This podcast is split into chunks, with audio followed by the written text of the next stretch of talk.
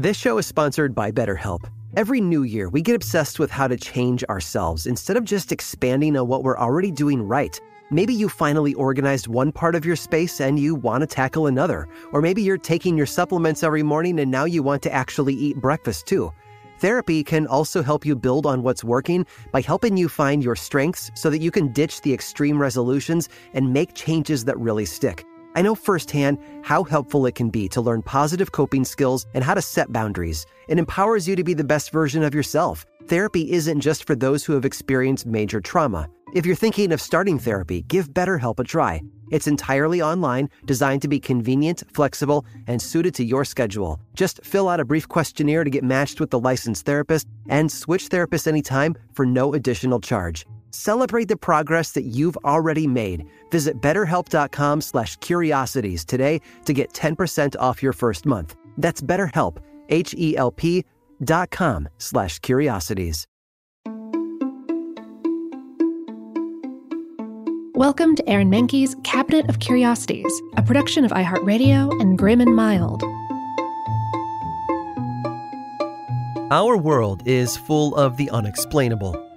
And if history is an open book, all of these amazing tales are right there on display, just waiting for us to explore. Welcome to the Cabinet of Curiosities.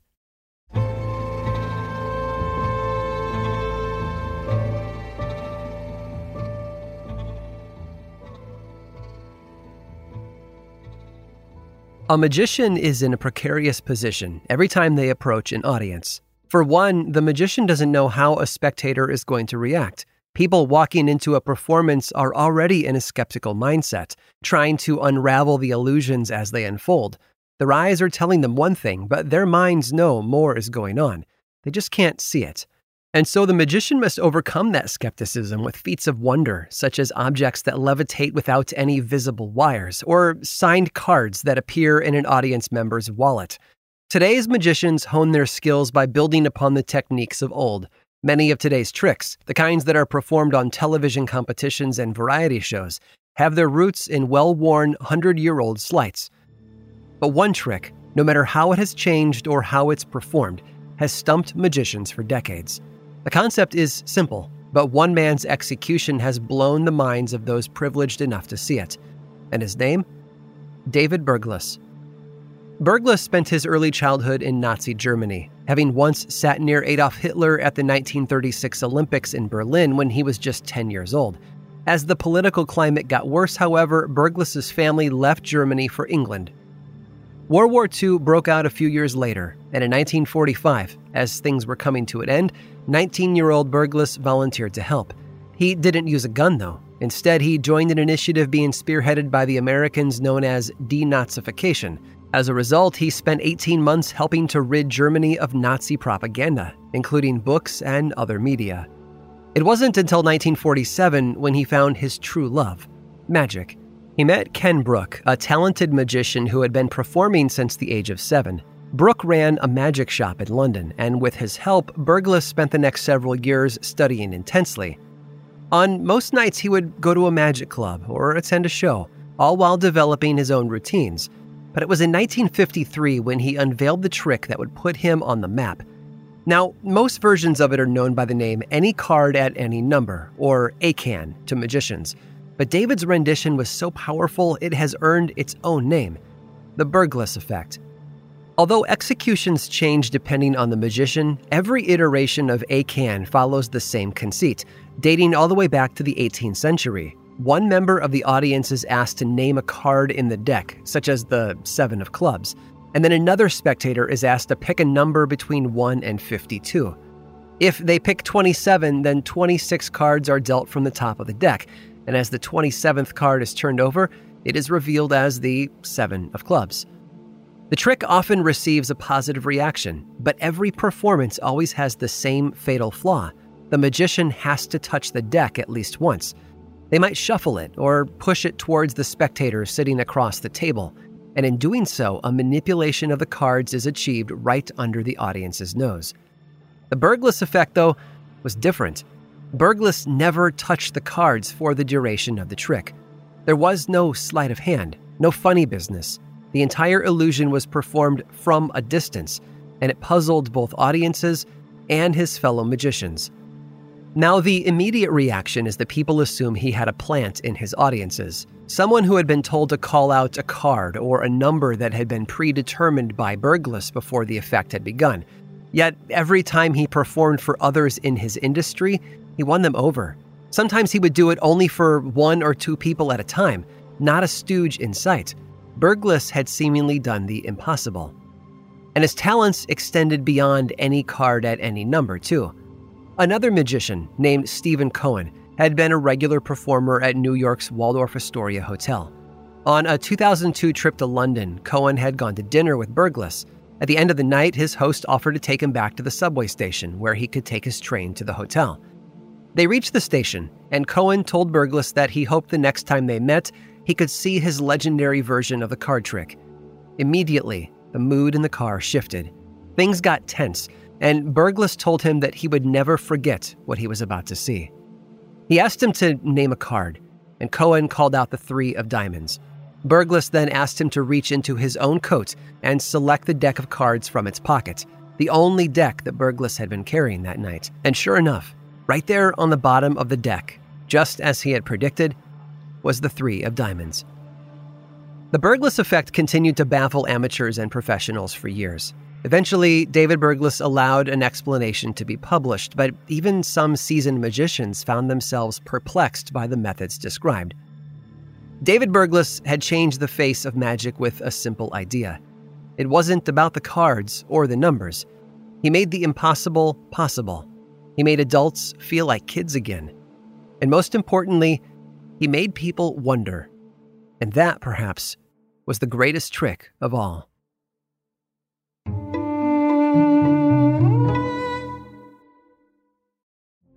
Witness the dawning of a new era in automotive luxury with a reveal unlike any other as Infiniti presents a new chapter in luxury, the premiere of the all new 2025 Infiniti QX80. Join us March 20th live from the edge at Hudson Yards in New York City, featuring an unforgettable performance by Grammy and Academy Award winning singer, songwriter, and composer, Jon Batiste. The all new Infiniti QX80 is unlike any luxury SUV you've ever seen. Smart enough to anticipate your needs, even before you do. Every line, curve, and detail was thoughtfully crafted so everything for every passenger feels just right. Don't miss it. Mark your calendars and be the first to see it March 20th at 7 p.m. Eastern, only on iHeartRadio's YouTube channel. Save the date at new-QX80.com. 2025 QX80 coming this summer. Apple Card is the perfect cashback rewards credit card. You earn up to 3% daily cash on every purchase every day. That's 3% on your favorite products at Apple, 2% on all other Apple Card with Apple Pay purchases, and 1% on anything you buy with your titanium Apple Card or virtual card number. Visit apple.co slash card calculator to see how much you can earn. Apple Card issued by Goldman Sachs Bank USA, Salt Lake City branch, subject to credit approval. Terms apply. The following ad is sponsored by Pets Best Insurance Services. Pets come into our lives in many ways shelters, breeders, or unexpected encounters. But no matter how you found your pet, they become our perfect match. Unfortunately, finding the right pet insurance plan can be hard. That's where Pets Best comes in. With a little information about you and your pet, Pets Best will recommend a plan that meets your needs and budget. Visit petsbest.com to learn more today. Your perfect pet deserves the perfect coverage. Petsbest.com.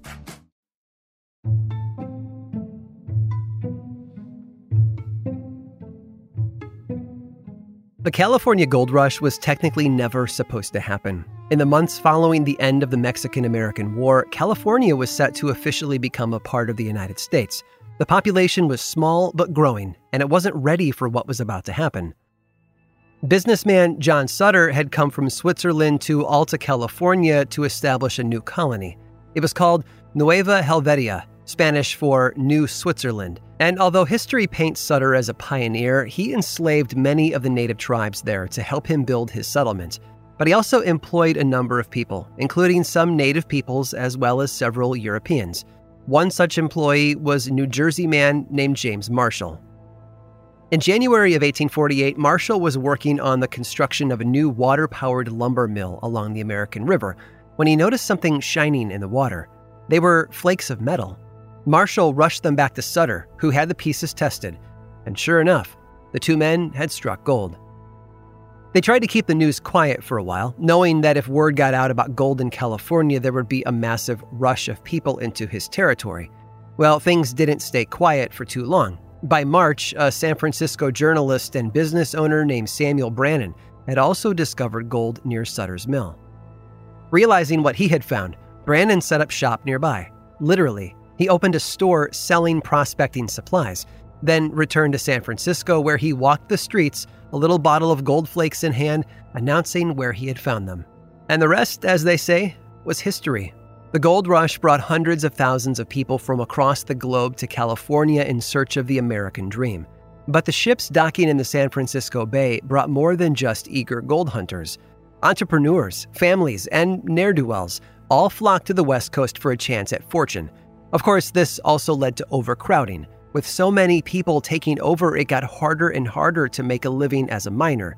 But there was another place out there where fortune was waiting to be found, and all one had to do was make the 28 mile journey by sea to get there.